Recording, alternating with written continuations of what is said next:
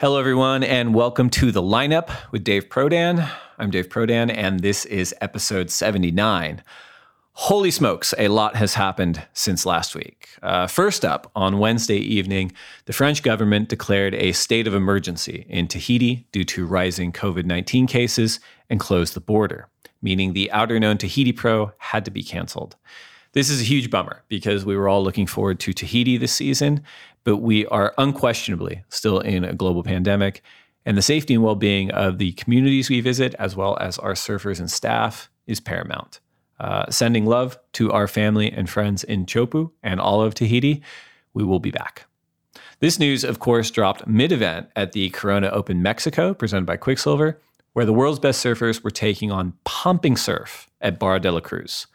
The event was won in incredible fashion by seven time WSL champion Stephanie Gilmore and 2021 Tour rookie Jack Robinson. Congrats to both of them.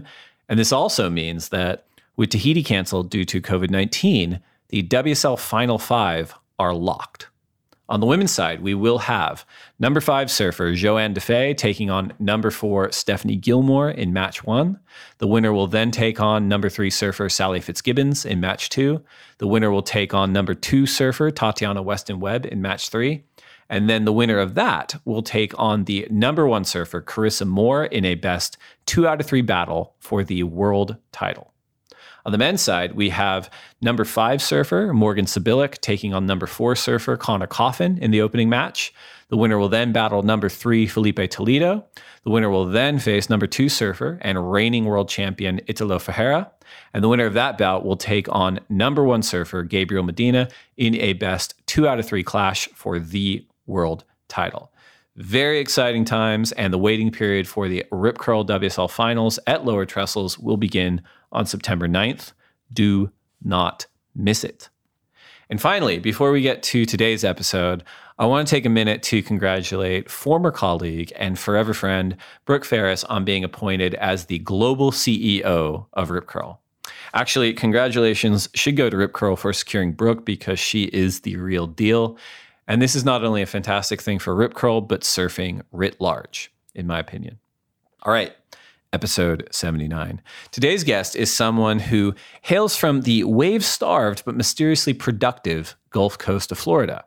His ahead of its time progressive approach to surfing in everything from 2 feet to 20 feet made him a top tier profile surfer of the 90s and aughties, alongside touring best friend Andy Irons. His video parts influenced generations of surfers, as did how he revolutionized taking on the previously thought to be unrideable Chopu. He pioneered the infamous Namibian left hander of Skeleton Bay, and we talk about all this and more. Please enjoy the lineup's conversation with the Gulf Coast's Cory Lopez. The good old clap, take one. That's right. How many of you knew what you wanted to be when you were seven years old? I did. I wanted to be world champion. Hey, is there honesty involved in this podcast? Can we be honest?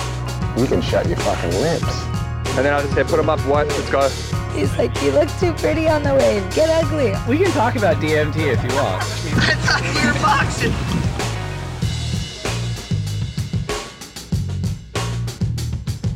All right, so uh, special personal episode for me today because we have my very first surfing hero, Cory Lopez, on the lineup, which is pretty surreal. So, Cory, uh, thanks for joining us today.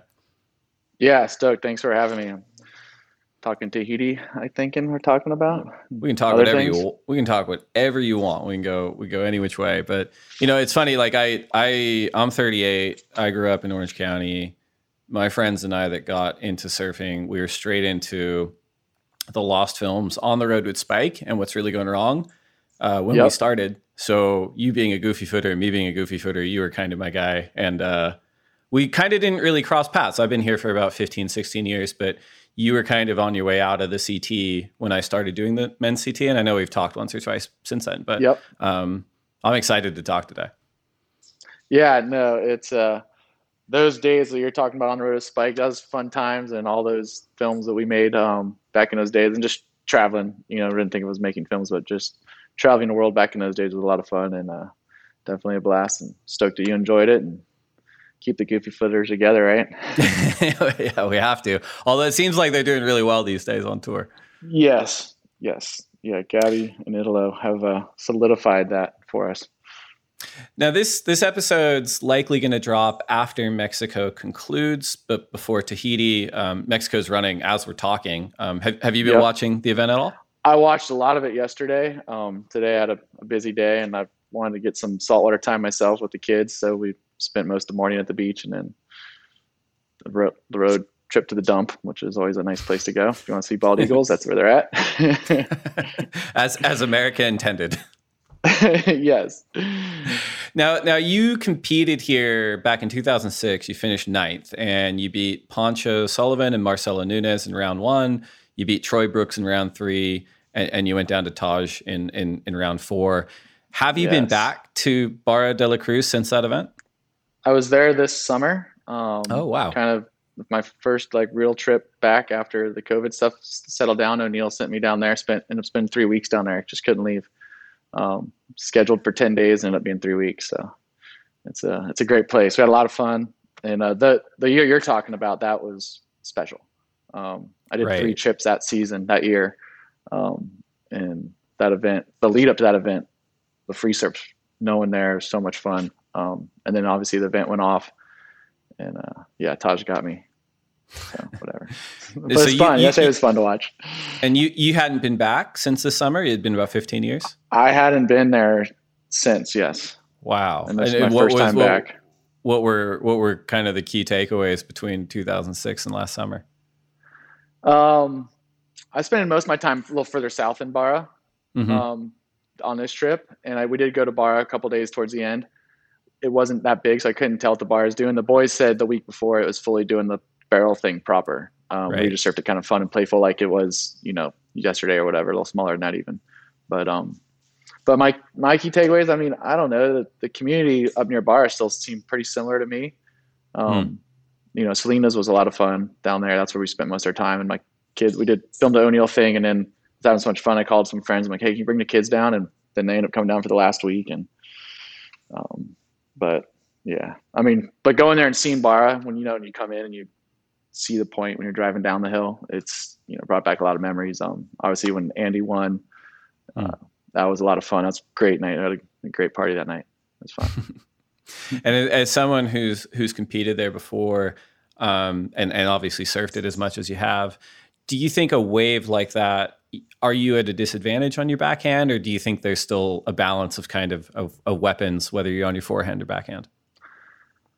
When I think of Barra, I only think of the tube. So no, I think there's no disadvantage at all. I prefer to be backside in the tube there. Um, mm. It's way more. I can control my speed. You know, I don't have to come out of the tube. I think regular footers, when you watch films of people surfing there, they're in and out of the tube, in and out of the tube. As I can just sit in that thing if I'm on a perfect wave, the whole wave till it closes out. But um, you know, and you see that a lot too at Chopu. I would a lot of times Chopu, I'd almost prefer to be backside for the speed of the wave um, to slow yourself down. But certain waves you want to be frontside when you really got a running gun. But all the other waves when you need to control your speed, it's so much easier to sit on your butt backside and just drag and kind of go ebb and flow with the wave. Um, so, but yesterday was different. You know, it was smaller maneuvers, but in my head, I don't think about that. I don't, you know, but either way, like everyone's so good nowadays. I don't think, besides the tubes, everyone can get big moves on any kind of situation. Right, right. Now uh, uh we are going to get back to kind of the genesis story of Cory Lopez and, and your incredible career, and I definitely want to talk about Tahiti. But I, I did want to pause for a second because for someone who was arguably a tier one profile surfer in in the 90s and the oddies you've been kind of relatively private and, and out of the spotlight in the past decade, which I remember interviews from from from years ago when you were growing up. You kind of preferred it that way, and so I was wondering if that's that's been intentional. Um, intentional or not, I don't know. I just really immersed myself with my children, my family, mm-hmm. um, over the last number of years, and I've been getting around it more over this last year with my kids. Just to kind of started competing they actually just started competing in surfing as well, and um, COVID hit, so paused it for the last 18 months, or however long this thing's been going on forever. Right. Um, 10,000 so like, years. yes, I know. It's like the never ending plague. Um, but so I'm starting to get my face in there. Like I went to lowers this summer for the U.S. Championships with both my kids. They both competed, so I got to see a bunch of old friends, which is fun. You know. Um, and your daughter did really well, right? Yeah, she finished second in the 12 and under girls, and um, you know, so it was really exciting to watch. You know, my parents came down, a bunch of family that that lives out there as well came down, and um, she was so close to getting a win too. It was, it pretty dang exciting. All came down to the final like minute, and all the girls got a wave, and she, you know, she almost got her score. It was it was pretty sick. I, I ran into uh, your brother Shea, uh, man, again, 10,000 years, but a couple of years ago at the last Stab High. And, and I had worked with him when he was doing the vans and the Surfer Mag stuff, and he was commentating kind of when I started. So, so we had a bit of a relationship and we were talking about everything and he had commented about how you know Cory and I have kind of flipped because he said that when you guys were younger, he was the really competitive one, and you were kind of the free surfing guy. And he goes now he goes Shea was like you know I'm kind of a shaper like free surfing guy, and Cory and his kids are really into competing. Is that is that fair? Um, I think so. I mean, I'm I don't like to compete anymore. I get asked to compete quite a bit still, and I prefer not to. I'm doing a Why charity event. Uh, I'm the. I don't know. I I do it just I don't know. I think I did it at such a high level for so long. I just kind of just don't want to really do it anymore. That's um, fair. I've done. I've a friend of mine runs a tube contest in Portugal. It's a invitational, like the one day of the year um, in Portugal, which is really fun. I'll do that just because it's a fun trip, and mm-hmm. um, you know, and I love Portugal and the wave. It's he's picking trying to pick the best day of the year, so it's always on fire and heavy too. Right. Yeah. I mean, I did that right before COVID hit. I think that was January. Knocked myself out in my heat, so I hit the bottom pretty hard. Oh, wow. So yeah, I don't, I don't want to push myself that hard anymore, man. I yeah, I, I, I compete.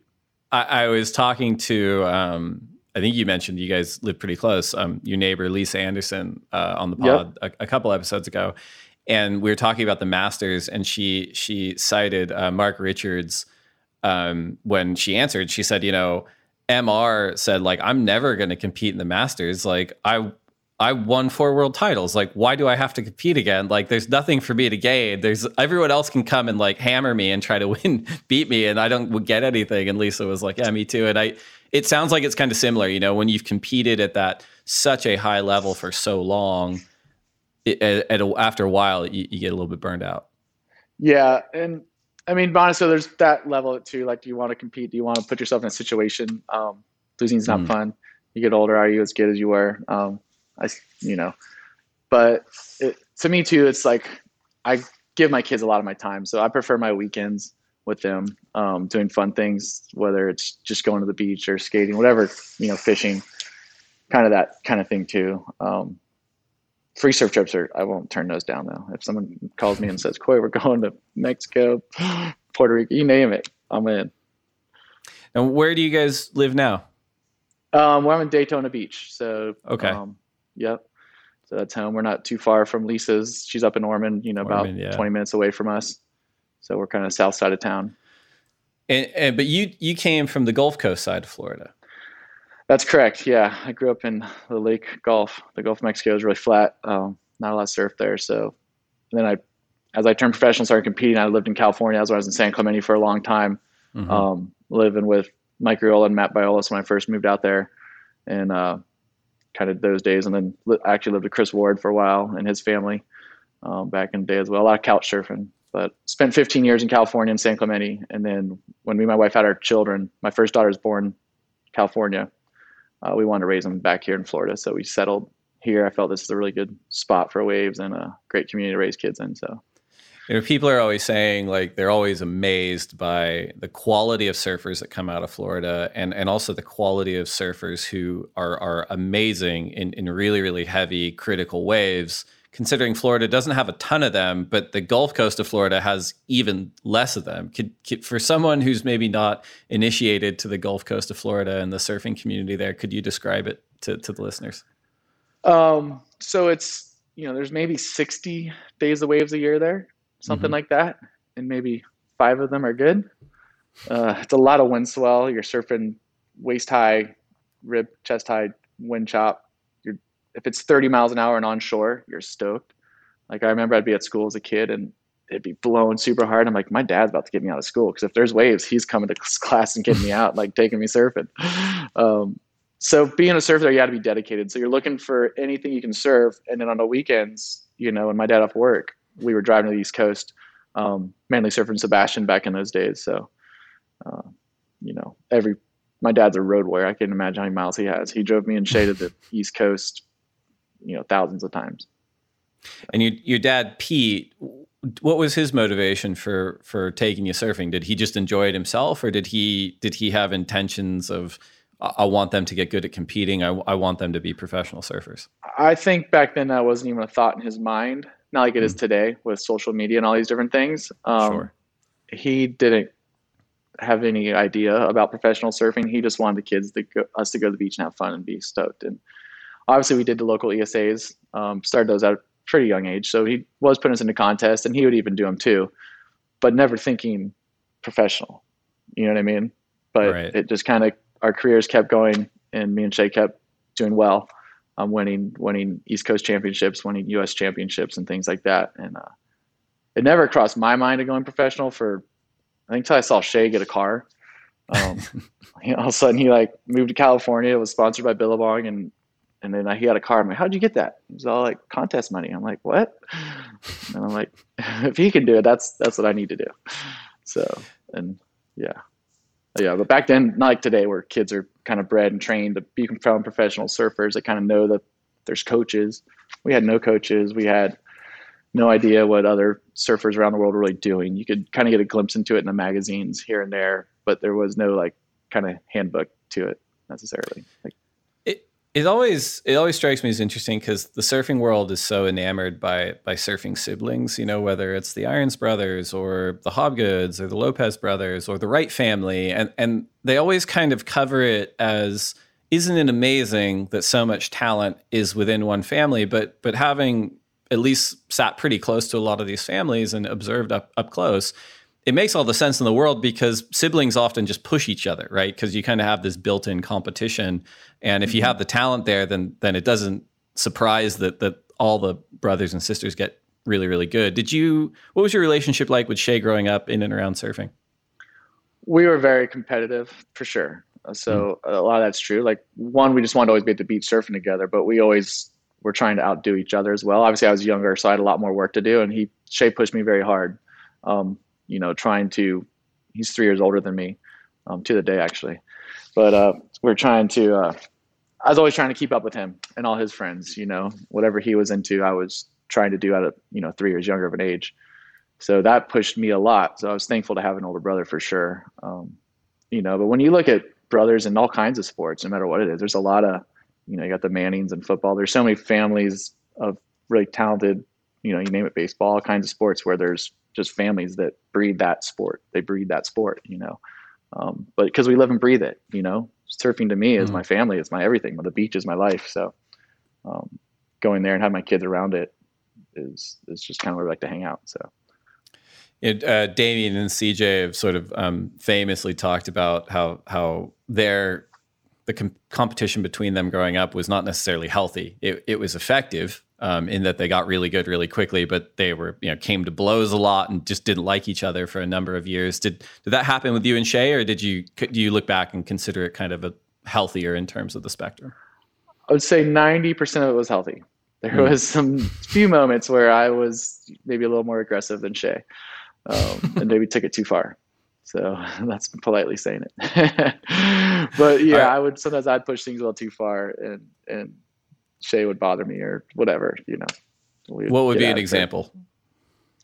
Oh, I, you could just shit back then when in the van so many hours, he could just be breathing wrong. I could get pissed off. but you know, it's that's just because you're together so much and you're in the van driving back and across the state. But then competitively, you know, it never was crazy in the competitive arena because he was always in a division up, older up than me. It was right. more just in personal life that me and him would go head to head on just dumb crap you know, kids sure. growing up. Yeah, yeah. You mentioned coming out to California. What age did you did you cross the country and, and settle in San Clemente for a bit? And what were the circumstances that brought you out to the West Coast? So I, you know, I want to say I would just turn 17, um, and I was switching, or maybe I was just turning probably 16, right in there. I was just switching sponsors from Billabong to O'Neill, mm-hmm. and it was the first time I got a paycheck and had my own money. Um, signed a contract with O'Neill, and they they gave me a salary, and I had some freedom from my parents and freedom to travel. They gave me a budget to travel and start doing events. So back then we had the PSAA, the Bud Pro Tour, and um, a lot of those events were all in California. So Shea was already doing them. I wanted to go out there.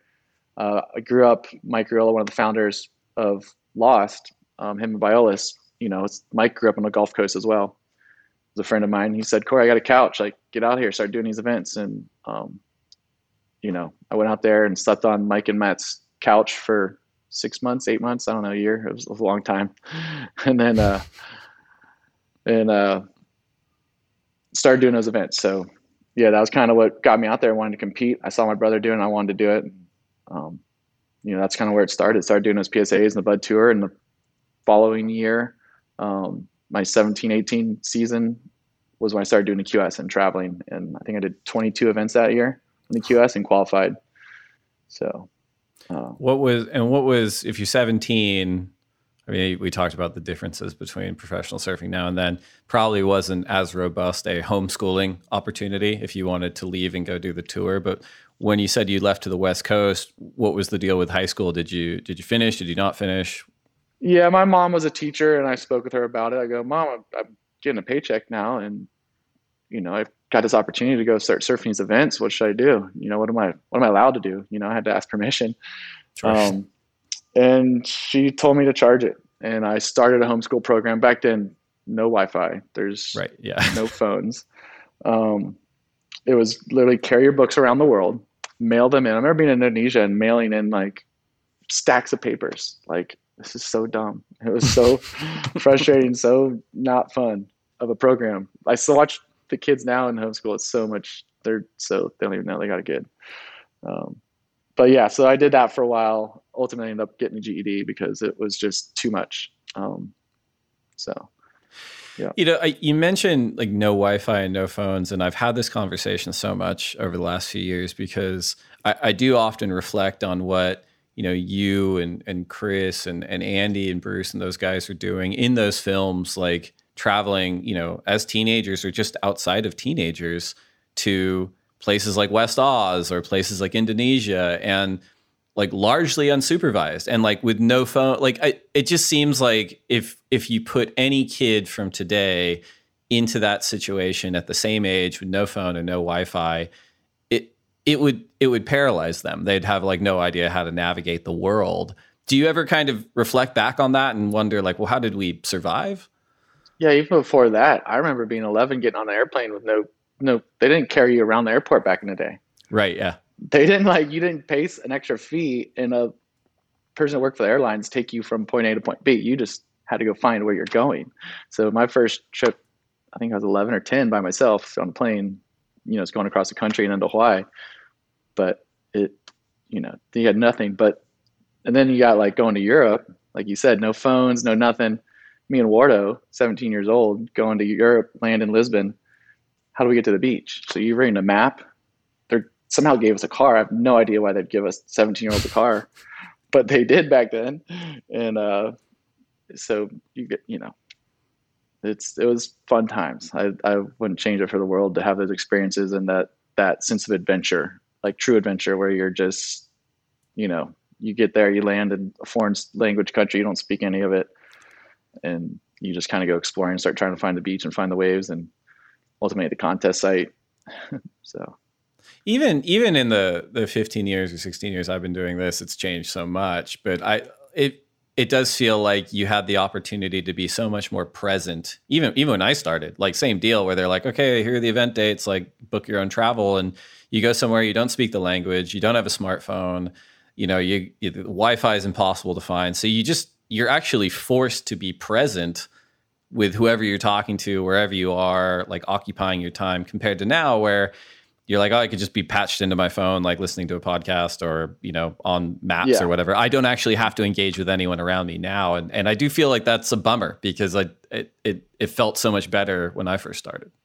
Yeah, it, it was a lot of fun enjoying all that time and, and just adventuring. But, you know, and like me and Warda too, like, so we would travel and do the stuff. And then I owed a lot of, uh, a lot of what I did when I was young to guys like Shane Besh and Dino Andino who did help bring us on the road and and do a lot of those events. You know, um, Derek Ho, those those kind of guys we traveled with Kaipo Jaquias back in those early days on tour. Um, really laid the foundation for me um, and what I did and showed me the ropes. Like, you know, so I was lucky to like I always be trying to jump on flights that Beschen had because I knew I could find a beach if I was with him, for right. sure. And when you were that when you were that age, were you thinking, well, yeah, no, I want to get on the CT because that seems like a better lifestyle, or were you just kind of looking at it and saying, I can't believe someone's going to pay me to go to Australia or Europe or Indonesia, and yeah, there's a contest that kind of justifies why I'm going. I, am curious as to what your mindset was as like a teenager. Were you hyper focused on qualifying, or were you just like, "This is amazing," and competition is sort of a means to an end? Yeah, at first it was just you know, I did get to go on a couple amazing trips. I remember when I got O'Neill sent me right when I signed with him, sent me on a trip with um, Cody Graham and Todd Chesser to Indo, mm. and um, this was I was 16 years old. I'm 44. It was a long time ago. Um, so that was an amazing trip. And we got in this little crappy boat, and we ended up at deserts, and we didn't know about all the different variables, but we had a blast. And we were on, you know, just me, Cody, and and Todd, and it was a lot of fun. But and then I same year I got to go to Canary Islands. So those are free surf trips. That was to me at first that was like my the pinnacle. I got to go hmm. Indo and Canary Islands all in the same year, being barreled out of my mind. Um, but then I started seeing Shea. Shea qualified. 1996, I had the G-Land contest. Um, I saw what was going on. I was like, I got that was the year I was, really saw that. I'm like, I got to qualify. I want. They're having G-Land again in '97. I'm I got to be there, and uh, I qualified and got to go there. So it was uh, it was cool. It is funny, like even with the Mexico event happening right now, like it's it's not the 2006 conditions. Um, waves are so good. There's probably some of the best waves they've had all year to compete in. And I often think back on all those events where you only got the, the version that the that the fans got of the event was three to six months later in a magazine, like 15 pages of photos, and you're just looking as a kid, you're looking at these photos saying, This this place just must pump. It must have just been pumping the whole event. Like it's amazing, amazing, amazing. And you don't because there's no webcast, you're not exposed to things like lulls or like lay days or yeah. anything. And you're just like, man. And so I do think there's a little bit of dissonance in terms of fandom when people are like, oh yeah, Mexico's okay. It's not as good as it could be, but it's like, dude, it's pumping. Like that's what this is. that's just what surfing is. No, yeah, like yesterday was good waves. Like and like you said, maybe the best waves all season so far. You know, that stuff that Australia Lake was pretty poor this year, unfortunately. Mm. Um, you know, but so like Mexico was was is fun yesterday. And I haven't seen it today, but hopefully it's it's going off. When did you you, you mentioned knowing um, Mike Reola from growing up on the Gulf Coast? When did you start riding uh, Mayhem surfboards? So yeah, I was riding Xanadu's when I was sleeping on his couch at first. I think the first, you know, maybe for six months I was living in his house. I was on Xanadu's, which was kind of weird. And then uh, he never said he never said anything where he's like, well, you know, he was getting wards boards going, and you know, they're trying to grow a business. I don't know if they even had the cash necessarily to to give me boards. boards. You know, yeah. they're trying to build a business, and you know, if you have two young kids that break boards every other session, it's a lot to support. you know, Warda back then, he was a big young kid, so he was he'd bust through equipment, um, and uh, so yeah, it, it, was like about six months later. It was must have been 94, 95, something like that, that I started riding his boards. Oh, I didn't turn this thing on, did I? That's all good. That's my dad. Sorry, Pete. Cool. So we're going to take a quick break to get a word in from our sponsors. And when we come back, we're going to dig into life on the championship tour. WSLStore.com is powered by Shopify. We love the analytics we can check on the go. A lot of us are addicted to checking the Shopify app on our phones. We also love the automations and marketing integrations with our social and YouTube channels. It has incredible features to help us manage our global audience, including international taxation support and great shipping optionality. Shopify is the global commerce platform that helps you sell at every stage of your business. From the launch your online shop stage to the first real life store stage, all the way to the did we just hit a million orders stage, Shopify is there to help you grow. Whether you're auctioning autographed apparel or selling sleek skis, Shopify helps you sell everywhere from their all in one e commerce platform to their in person POS system. Wherever and whatever you're selling, Shopify has got you covered.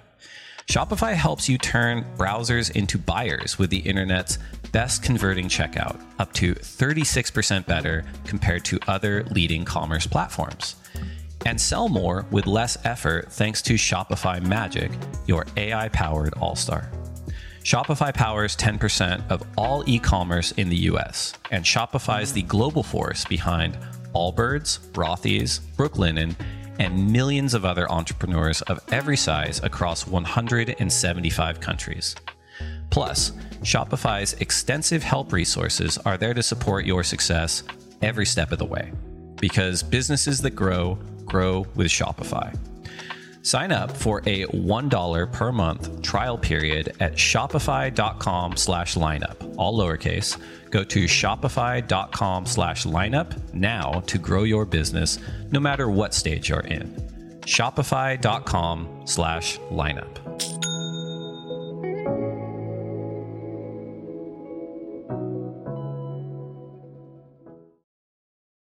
All right, so you you get on the Mayhems you're traveling around the world, you're writing for O'Neill, which must have felt nice because you got away from Billabong where your brother was writing. You qualify for the championship tour in 1997. Was there any difference between what you expected the tour to be like in your first few years versus what the reality was? I wouldn't say that next I had any expectations. Um, you know, Beschen filled me in pretty well. I, mm. I, spent a lot of time with Shane back in those days. He was kind of my travel partner, especially that first year on the on the big tour. Um, and did you guys form a relationship just living in San Clemente together? Was there anything else? Yeah, we started just surfing together in San Clemente quite a bit, and um, just similar interests. You know, obviously just going to the beach, but a lot of similar friends all through San Clemente. Mm-hmm. Um, and you know, I was very Shane took me under his wing, and it was amazing to have him as kind of my mentor in those days onto the tour to kind of bridge that gap from the QS onto the tour, kind of show me the ropes. Um, you know, obviously Shane was real close with Derek, so I got to travel with Derek quite a bit that year. He said guys like Kaipo, um, Poto, Vetea David, um, mm-hmm. you know, a number of other older guys that were on tour that I, you know, got to learn a lot from. So, but yeah, the tour, I didn't know what to expect. I know G-Land fired that year. It was unreal. I was in heaven. It was so good. Was, it was too good for my heat. I blew it. I was like, as good as I've seen waves, I just wanted to go the biggest set I could, and ultimately just couldn't make one because every wave was going was way too radical. So, you know, a, a, lot of the men and women on tour today, and, and really over the last decade, uh, always include you in terms of their list of of surfers who influence their approach. Um, and in a lot of ways, that was the story of you on on the championship tour as well. Is that it felt like your approach was a little bit of ahead of its time in the sense of of being rewarded for you know hyper progressive surfing above the lip surfing you know blending that with with full power and and tube riding did you ever bristle at that when you were on tour did you did you feel like oh man like i the sport the, the competitive sport has not caught up to where surfing is going yeah i think i've definitely was in that. I was in that with Shane a lot because you know you remember Shane pushing the airs, of course, in yeah. that, and I came in and I wanted to push that with him. That was kind of like an agenda he was pushing, like progression. Um, and I came in and that was what we would talk about, like you know how can we get gnarlier? How can we do something more progressive um, and start doing in our heats? You know, start doing airs, start doing other stuff. And the judges at the time, some of the stuff they didn't know what to do with it. Um, mm-hmm. They just wanted to see three to the beach. We're still counting three waves at the time, you know. Um, so it, it, was a beginning stage of the progression where it started to go. Um, Shane was a big part of that, um, and then I I think that I came in and definitely helped push it from what I could do um, by bringing airs to my heats and and bringing more progression and whips and slides and things like that. Yeah, Shane um, famously had like a lot of really impactful conversations with the judging panel during his career. D- did you do the same? Did you speak with the judges a lot, or did you kind of not engage no, with them? I yeah, I wasn't. I think I went up on the tower maybe once in my life and regretted that I even did. um, it was it wasn't a good moment. So uh, you know, it's it's yeah, I leave that. Shane was the guy. He was in there trying to preach them about how to how to score what's going on. you know, and how mm-hmm. to how to push things forward to get what ultimately got us here. You know, it took 20 years, but. And when when you were on the championship tour, it it I I might answer my question for myself here, but it feels like you were there to push your own surfing. Were there any performance results world title goals once you were on tour where you're like i'm here to win a world title. I'm here to win this event. I'm here to you know make the top 10 or whatever. Or were you just were you just on tour trying to surf your best? Always show up trying to surf my best that's for sure. Um, there was a couple years where i felt like i might have had a chance to to mm-hmm. win one. Um, obviously the year cj won 2001 i had a chance. I actually had to was one heat away um, at the, uh, that year ended at sunset beach. And yeah. Shane Beschen had a wild card and beat me. If I won that heat, I would have won the title. So it's uh CJ. There's a number yeah, of guys. You, have, you, have you spoken to him about that since? to Shane, I don't yeah. know if I ever told him. uh, but yeah, it was uh, it was ironic. It was like the lead. I'm like, do I tell Shane that I just need to win this heat? and the wave sucked. It was like way too big, washed through, just you know, 15 foot out of control sunset and the battle of fours came down to Shane had two high fours, I had two low fours, and it was just bad. So that was Jeez, unfortunate, but that was my chance in 2001. Um, and there's a couple of years where I felt like I was hanging in there, like in the top five for part of the year, and sometimes I'd get a good start in the beginning of the year and, and kind of get close, you know, maybe a victory here or there at somewhere that's barreling would have would have broke me through, but were were there any venues on tour uh, during your tenure that you felt like were a bit of your Achilles heel, where you're like, oh, I, I never do well here, or, or, this kind of a wave, or these conditions? I just I know that I'm I'm up against it. I mean, I really like surfing Jeffreys Bay, but I just never I never had any luck there. But sure. um, I didn't mind the wave. I I don't know. It's just yeah, it wasn't my forte. I think I got better at you know backhand surfing as my I got older and started spending more time in right points.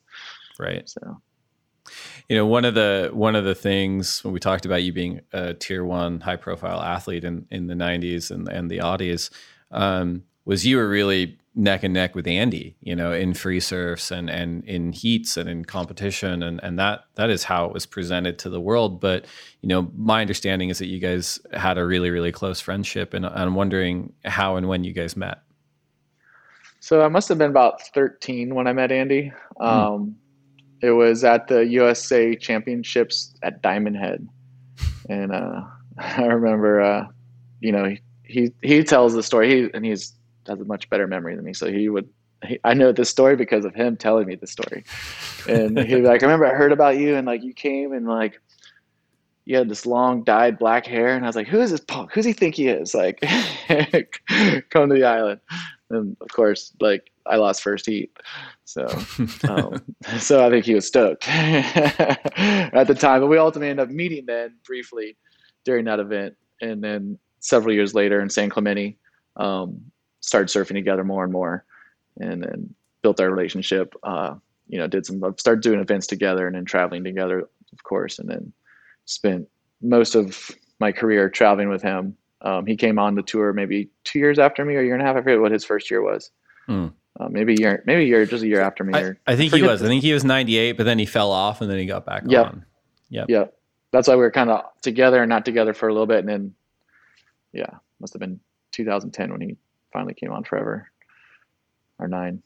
Anyway, but yeah, we formed a great relationship, really close. Um, you know, uh, think about him all the time, and and we had a lot of lot of great memories uh, with that man. So, of course, yeah. I mean, I, I, as I said, like the impression that everyone got was not just that you guys had a close friendship, but that you were pushing each other in the progressive oh, yeah. realm all the time. Um, yes. And one of those one of those really uh, memorable points was I think it was the 2003 Quiksilver Pro final in Fiji.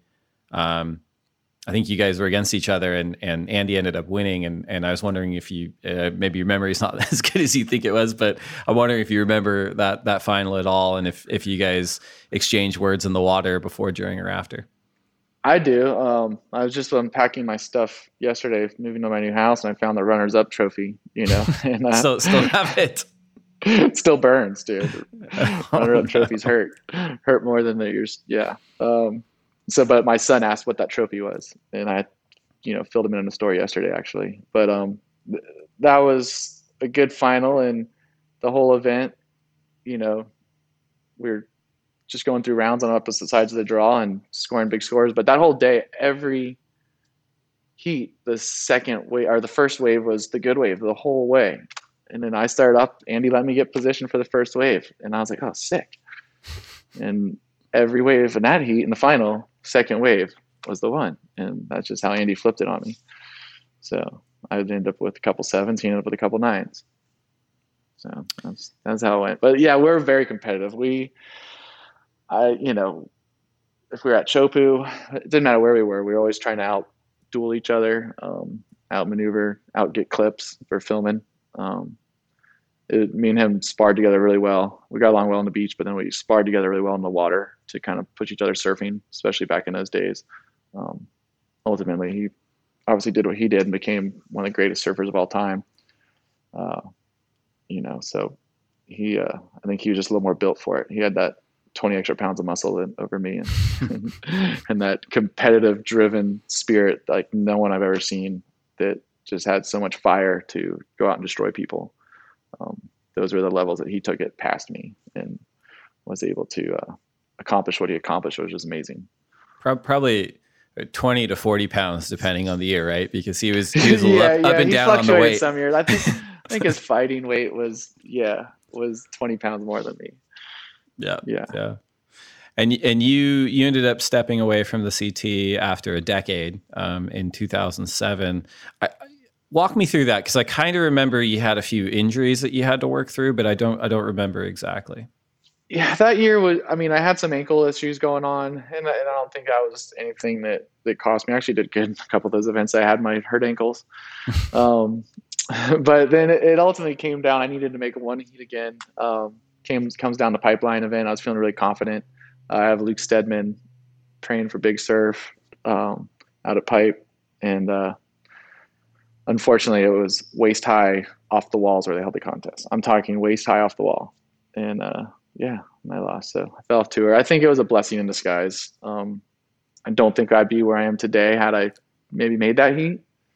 So I just look at it as what it was meant to be. I'm, you know, ended up raising three beautiful kids and yeah, back home in the Sunshine State and enjoy it. But flying up 2007 wasn't that bad because O'Neill supported me to go travel and, and have an amazing time just chasing waves. So yeah, and it, it feels like you had laid the groundwork to be able to flex in and out of competitive surfing and free surfing from the very beginning, you know, because you're putting out a ton of video content. Um, you were great on editorial. And I, and I remember like almost immediately after after you stepped away from the tour, not that I don't think you discovered the wave, but you certainly put it on the map, the the Skeleton Bay wave, one of the first ones that really broke the internet, right? That was pretty quick after after you stepped away from the CT. Yeah, I don't remember the exact year, but must have. I think it might have been right around 2008, right? That probably probably was. Yeah. Um, but yeah, we, you know, went there on a trip with um, Pete Mendia, Evan Slater, uh, Mitch Coleborn, and Hank Gaskell, um, a couple of photographers, and one of the guys actually found it on Google Maps. I forget his name, Mark or something like that. Oh, he's a, that's right. It was the Google. It was the like Google, Google, search maps thing. Wave, yes, right? Yeah. So that's that's how the wave was discovered. Was that um, it was a Google Maps surfer mag- surfing magazine did a, uh, a contest, and whoever found the a great wave on Google Maps would surfing magazine go go do a trip there, and you get to go for free. So we went there. Um, it was amazing, and uh, we saw the point. Unfortunately, the wave doesn't break that often, and we have to spend a month there to get it to break.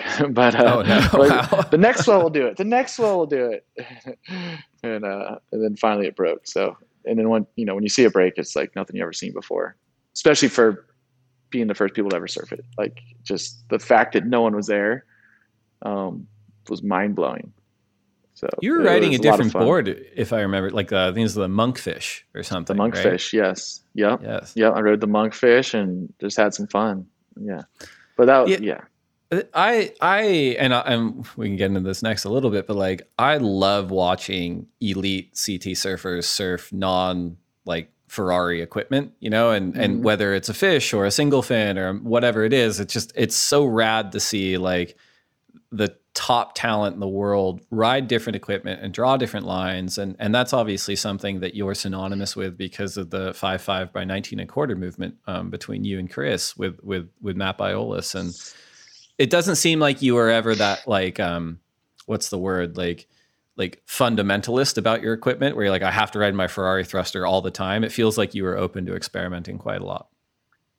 Yeah I think I enjoyed that. Um, I enjoyed the variety of, of surfing and different maneuvers you could do. And of course, you know, that was all based on Matt too, you know, just coming with these boards and ideas of stuff that he wanted to do.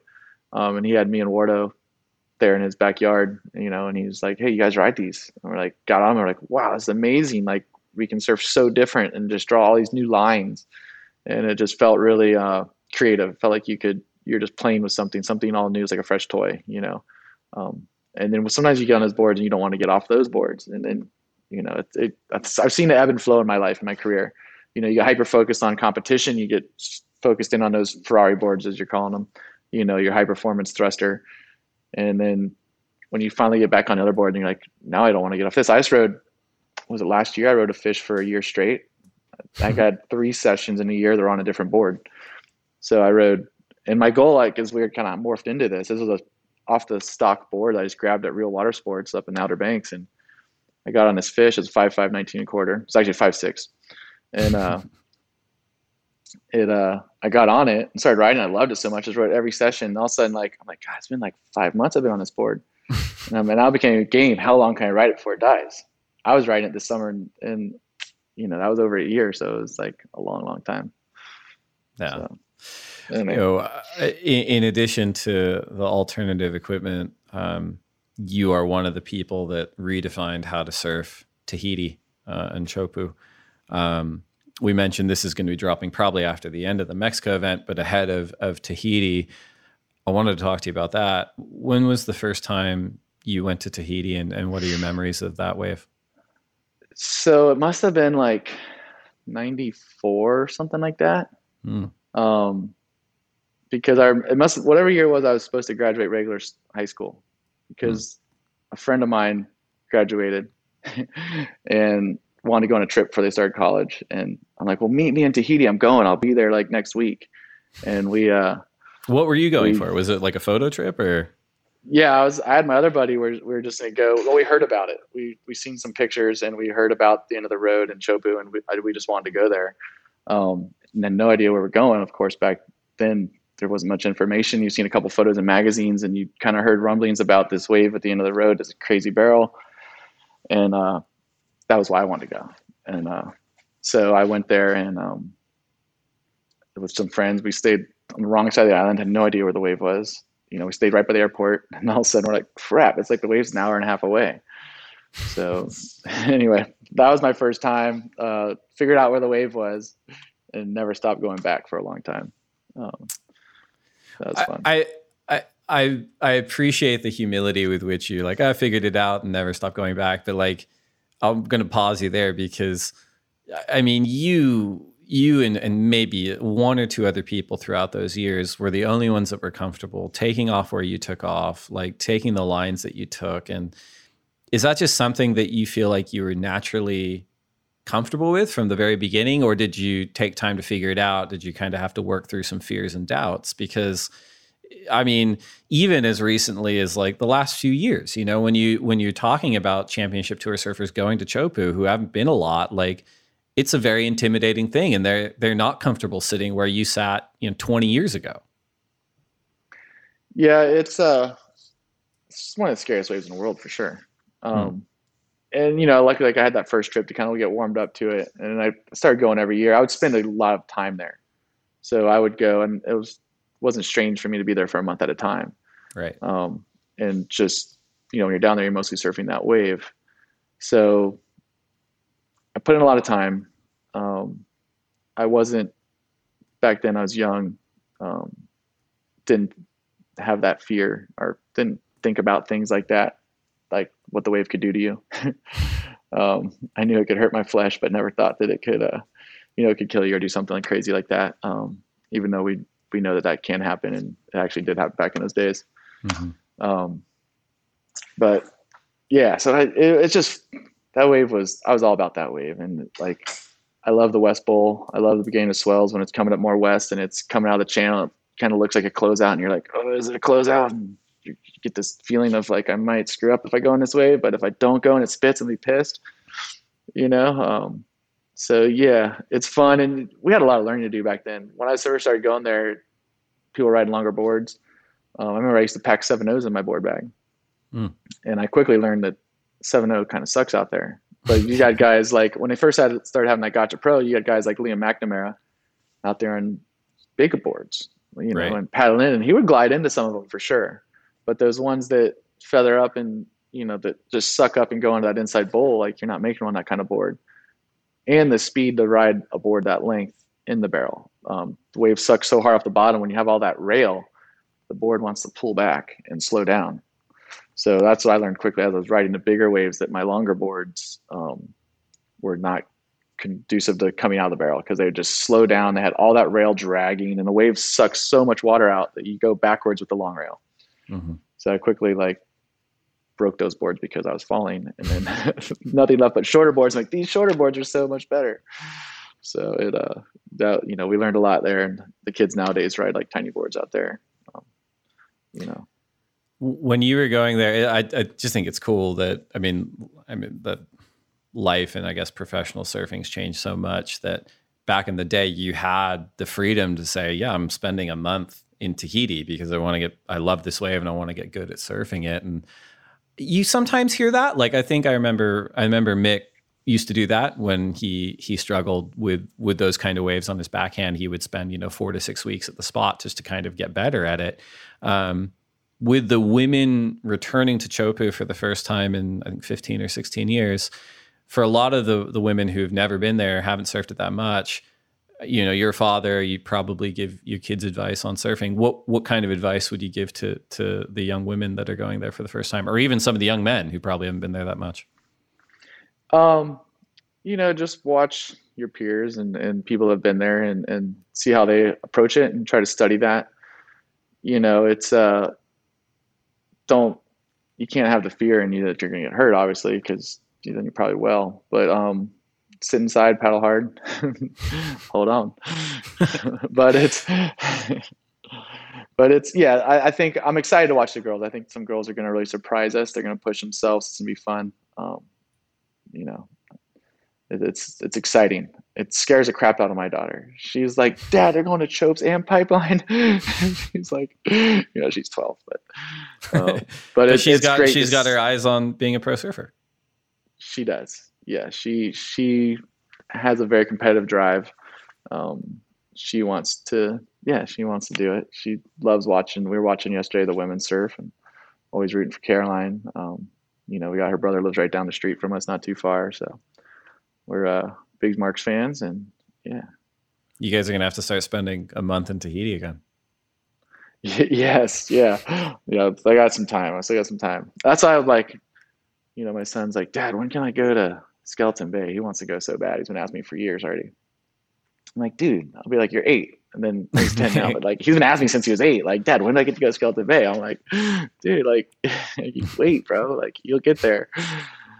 But Who, when when you were pushing yourself in those years, when you were there for a month at a time or at the event, who were, as I said, it does feel like there's a huge gap between some of the people that really take to Chopu and, and the rest of what we're calling the world's best surfers, because they are, but it is just amazing that there's a level to it. Who were some of the people that were in your camp as, as really sort of pushing the boundaries at Chopu? Um, I mean, in those early days, you obviously it was Andy, uh, mm. Kobi Abberton, Bruce. Um, I remember Conan Hayes getting some amazing waves out there. The one year I had him and I think it was him and Kobe battled in that final um, mm-hmm. of the qualifiers to get into the contest. Uh, you know, you had Malik, who was amazing out there. Um, I remember watching that one wave that he rode to live, which at the time was the biggest wave ever ridden there, and still mm-hmm. arguably one of the tallest uh, waves. Um, you know, those guys all pushed me hard. Um, you, know, you had Poto doing his thing out there back in the day.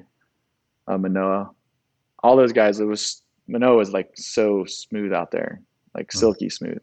he was like I don't know, must have been like the Bentley of the wave. I don't know what you want to say. but that guy, he was the most gnarly situation. He looked so calm and smooth. You know, he was a really awesome person to watch on such an intense wave, and how his calmness and approach to it was, you know, as then you have Andy that was just so aggressive to the wave.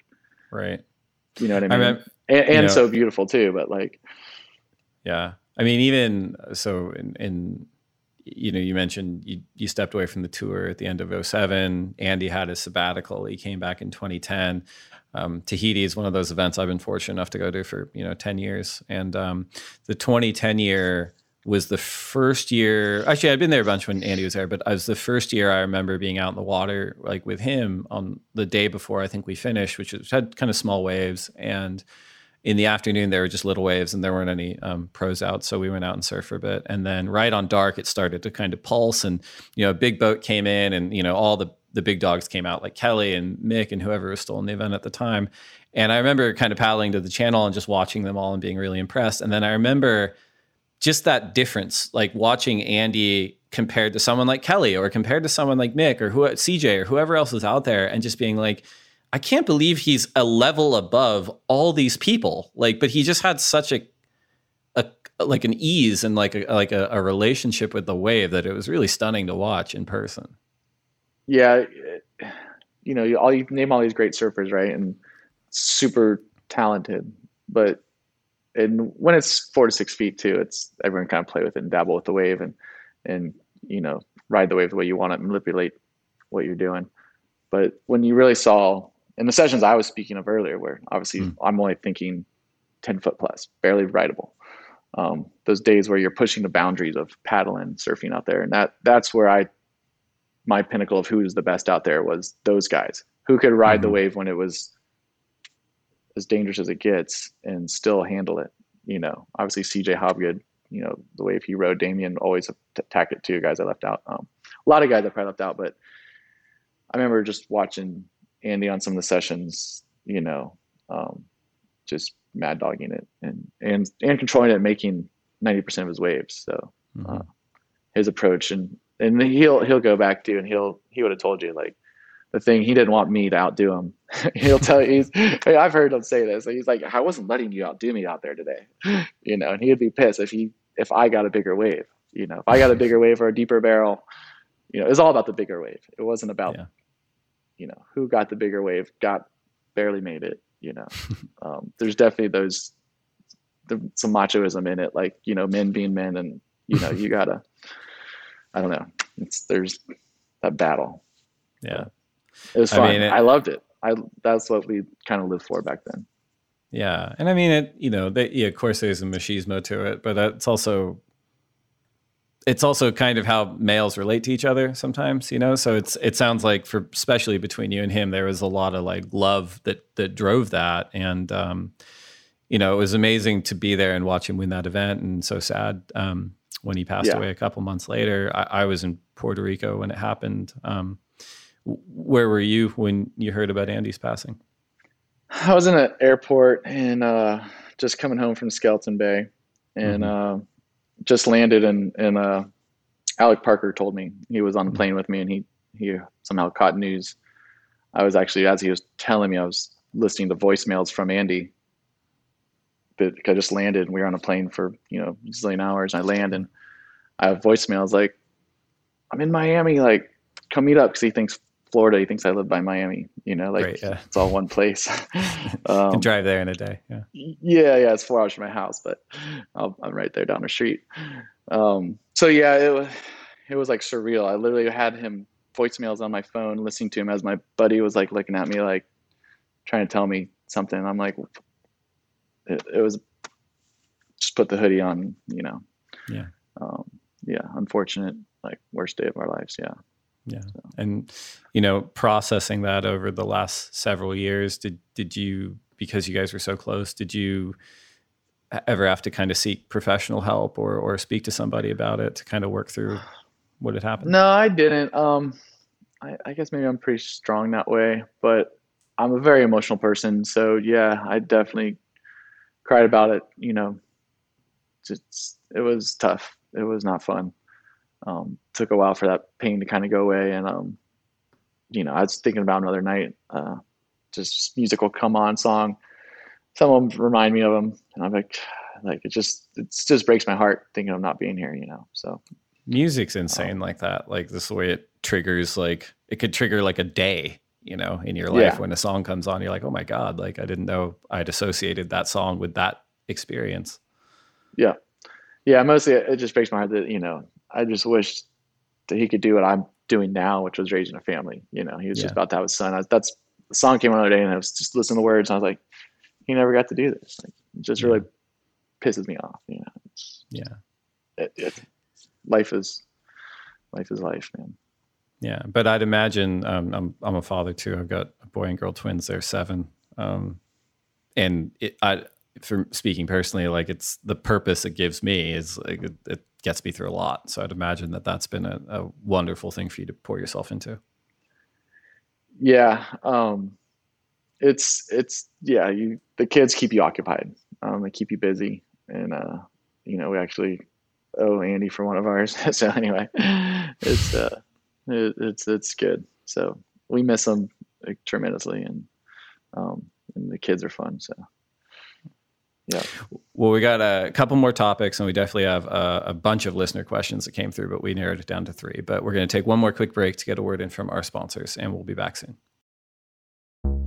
Manduka was founded in 1997 with the simple idea that a better yoga mat could make a world of difference. For generations, Manduka has revolutionized the yoga space by providing purposely crafted products that enable a more joyful practice, whatever that looks like for you.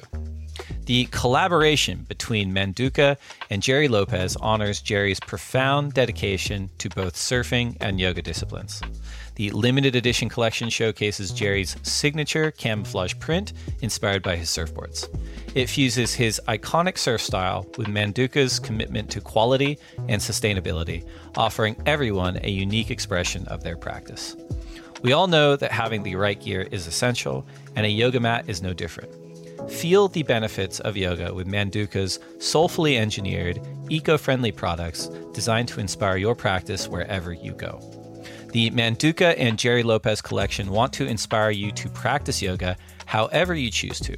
And from now until June 10th, you will get 15% off of all products when you visit manduka.com with the code the THELINEUP15. That's manduka.com code the lineup 15 one five.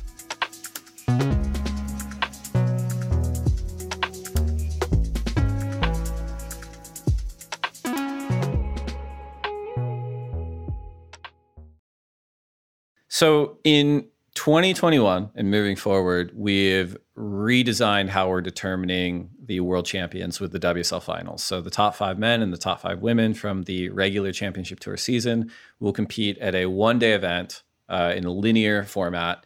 Um, and the winner on the day will have to win the world title against the best of the season and in the water. I'm not sure if you've been across that yet, but I'm curious to learn your thoughts on that. Um, really excited about it. I think that it's going to be a great event to watch as a fan of surfing. I think if I was an athlete, it might upset me a little bit, but I don't sit in those shoes anymore. You know, if you're like one of those athletes that kick butt like Gabby this year, you know, like, yeah, you're like, crap, I still got to go and earn it on the last event of the year when I should have this giant lead. Um, but I think for fans, it's for us, we're going to be super pumped to watch this day and all the levels of just the intensity of what's going to be on each surfer. Um, you know, kind of reminds me of what NASCAR did like 10 years ago where they broke it down. They used the same thing, NASCAR guys would win maybe 10 races left and it was over. Same thing that we've been experiencing for, you know, the whole history of surfing. Um, but now to have it all come down to the last day, it will be really uh, a lot of fun. I, have told this story a lot on the podcast, but I, you know, was sort of the chief skeptic inside the building when because this conversation was happening for years, and and I said, oh, look, I, I've got like legitimacy issues. Like, if you do it this way, is it the, you know, is that as as valuable as the way we used to do it, et cetera, et cetera. And during the event in Fiji, um, I want to say it was like 2017 or around there. We had a meeting with all the, the world champs and, and all the people who had kind of been in contention, who'd finished like second and third over the last few years and got them in a room and, and talked about this. And I, was shocked because to a person, they were like, yeah, no, that sounds awesome. I want to win the world. I don't want to win the world title like sitting on the beach. I don't want to win the world title like sitting on the couch. Like I want to win it in the water and I want to beat the next person. Like I, that's how I want to win it. And I said, oh, wow. Well, if you guys feel that way, then interesting. It, it's gotten interesting as we've gotten closer to it to kind of listen to people like be excited about it or listen to people be a little bit skeptical about it. Now, the way the format works is, you know, fourth and fifth surf in the first heat. The winner surfs against number three. The winner surfs against number two. And then the winner of that surfs in a best two out of three against number one. If you were still on tour and you were in the WSL Final Five, which spot would you want to be and why?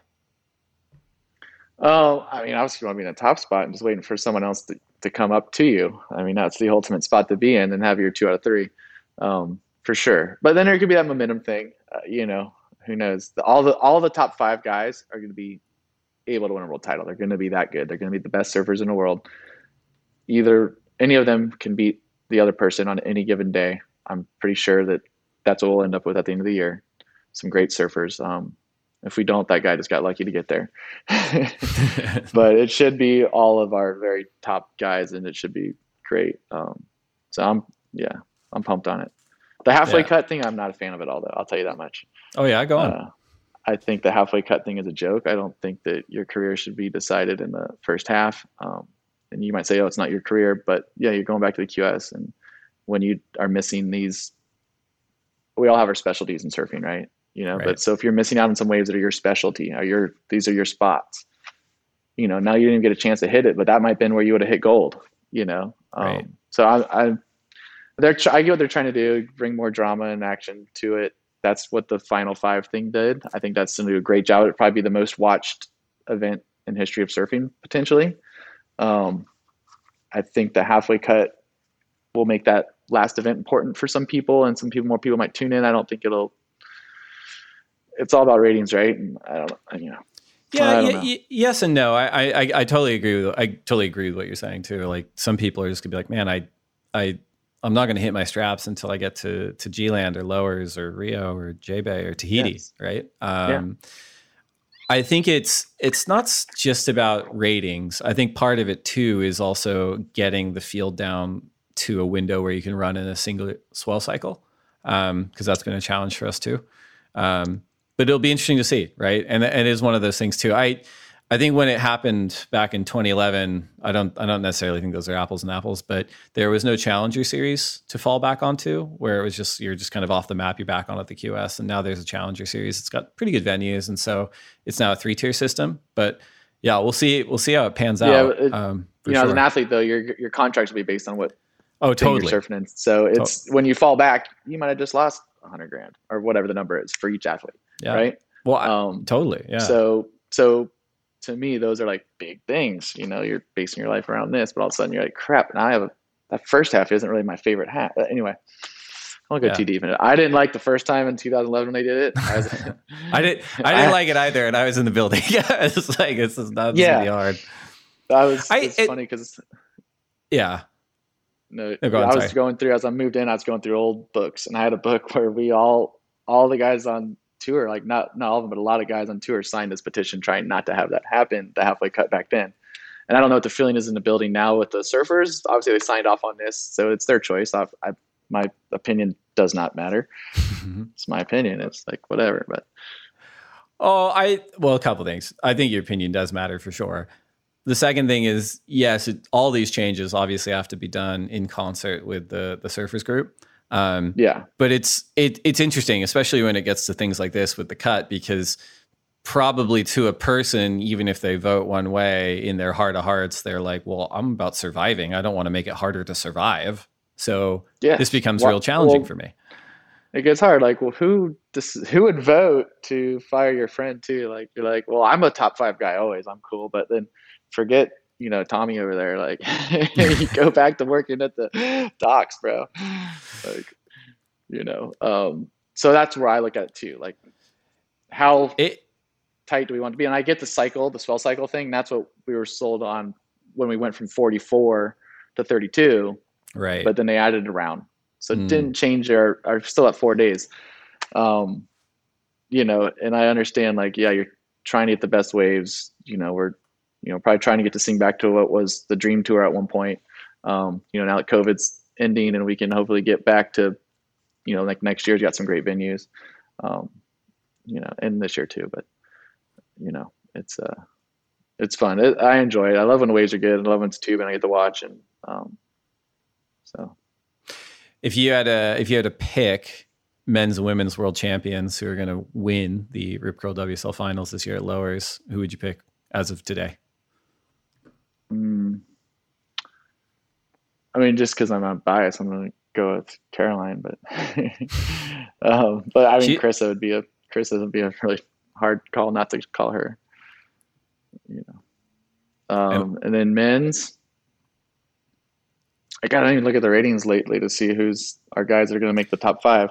So who's our who's our? We've got 14? so the, off the top of my head, it's uh, Gabriel's number one, Italo's number two, Filipe's number three. Oh shoot! Now it's not off the top of my head. Morgan's in there. I think Morgan's at number four, which is cool for a rookie. And mm-hmm. then mm-hmm. number five is Griffin, if I remember correctly. I'm personally looking at like, and before you said those numbers, I was already thinking Filipe, but I was thinking lowers. Filipe with Griffin being a local, he's so amazing there too. I would, I think I would go with those two. All right, I, I like the picks.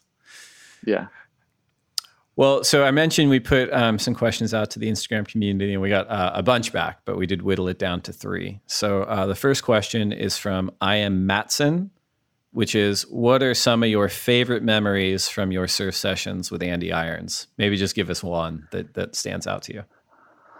Um, I think when I took him to Skeleton Bay for his first time, and uh, I think it was the only time, maybe. I don't remember if he went out again. But and he that's when he's going through some troubles. And he got out there and he just thanked me. He's like thank you so much for bringing me here. This is what surfing's all about. I'm so stoked. And he had the best day. We had the best day. We just got barreled all day. The beer at the end of the day never tasted so good on the dock you know it was just awesome it was just a great time and to see him so happy and i knew he'd been struggling and to see him so stoked and that joy and just full of life that was a really really special uh, trip and day. So, I love it. Second question is from Yannick DeBuff, which is if you could surf a heat today with three guys from your days on the CT, who would they be and where would you surf? Um, I'd probably like, like from all the events we had, we'd probably just pick G Land and I'd just surf with my brother and Beschen and Andy. My boys, we just we just have so much fun. It would be un- unreal. Can we throw Wardo and Bruce into six? Yeah, sure. Why not? Yeah. Grom days. Keep going. Last question from the Instagram community. I'm going to screw this name up. Aniskov Mand. I'm sorry. Um, what are what are some of the ways that surfing has made you a better person? some of the ways surfing has made me a better person. Mm-hmm. Um, I think, you know, back in the day when I was doing professionally and, and little kids would be stoked on you. Um, just being kind to them and giving them your time, whether it's signing autograph or talking to them in a lineup. Um, you know, I do a Grom event here. Haven't done it since COVID, but I used to do a Grom event every year. Um, and just giving back to the kids like that. I think that's a lot. Um, anything you can do, like charity based with your surfing, I think is is big. Um, whether it's a cystic fibrosis stuff that that we that I've done worked with those guys a number of times. Um, you know, all that stuff. But the kids, I, I love helping the children surf and, and keeping them stoked and being in the water and, and just playing. That's awesome.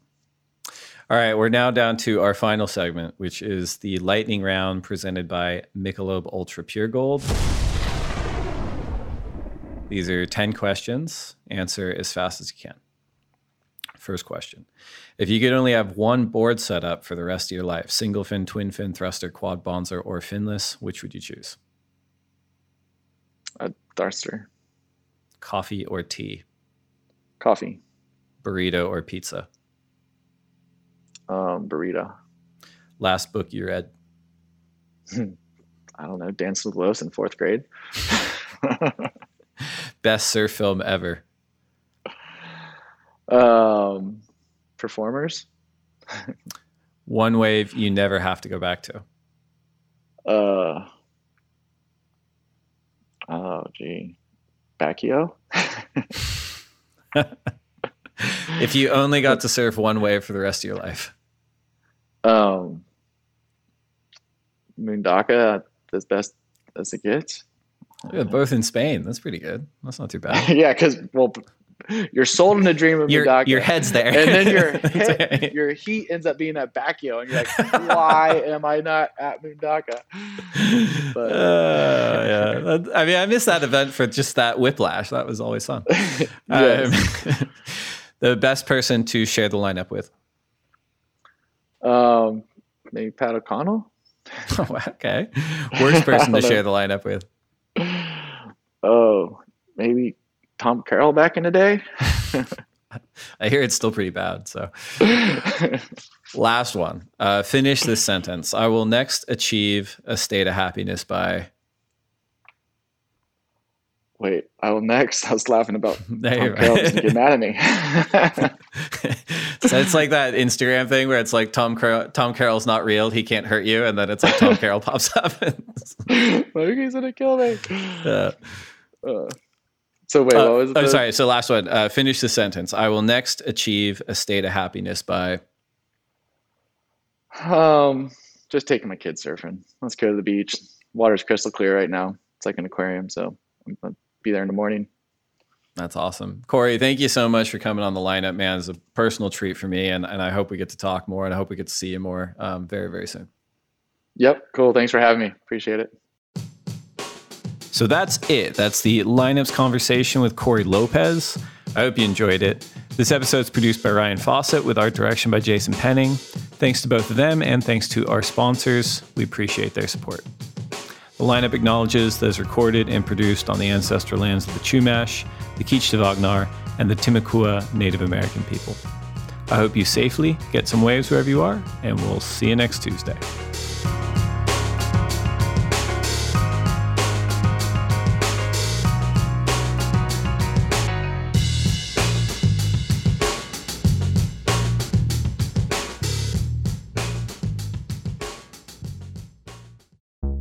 WSLStore.com is powered by Shopify. We love the analytics we can check on the go. A lot of us are addicted to checking the Shopify app on our phones.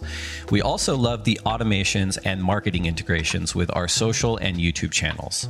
It has incredible features to help us manage our global audience, including international taxation support and great shipping optionality.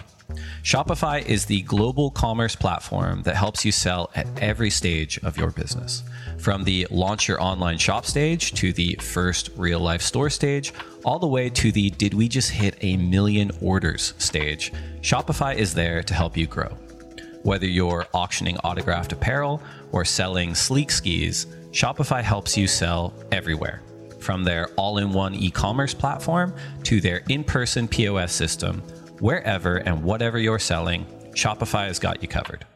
Shopify helps you turn browsers into buyers with the internet's best converting checkout, up to 36% better compared to other leading commerce platforms. And sell more with less effort thanks to Shopify Magic, your AI powered all star. Shopify powers 10% of all e commerce in the US, and Shopify is the global force behind Allbirds, Rothy's, Brooklinen, and millions of other entrepreneurs of every size across 175 countries. Plus, Shopify's extensive help resources are there to support your success every step of the way. Because businesses that grow, grow with Shopify. Sign up for a $1 per month trial period at shopify.com slash lineup, all lowercase. Go to shopify.com slash lineup now to grow your business no matter what stage you're in. Shopify.com slash lineup.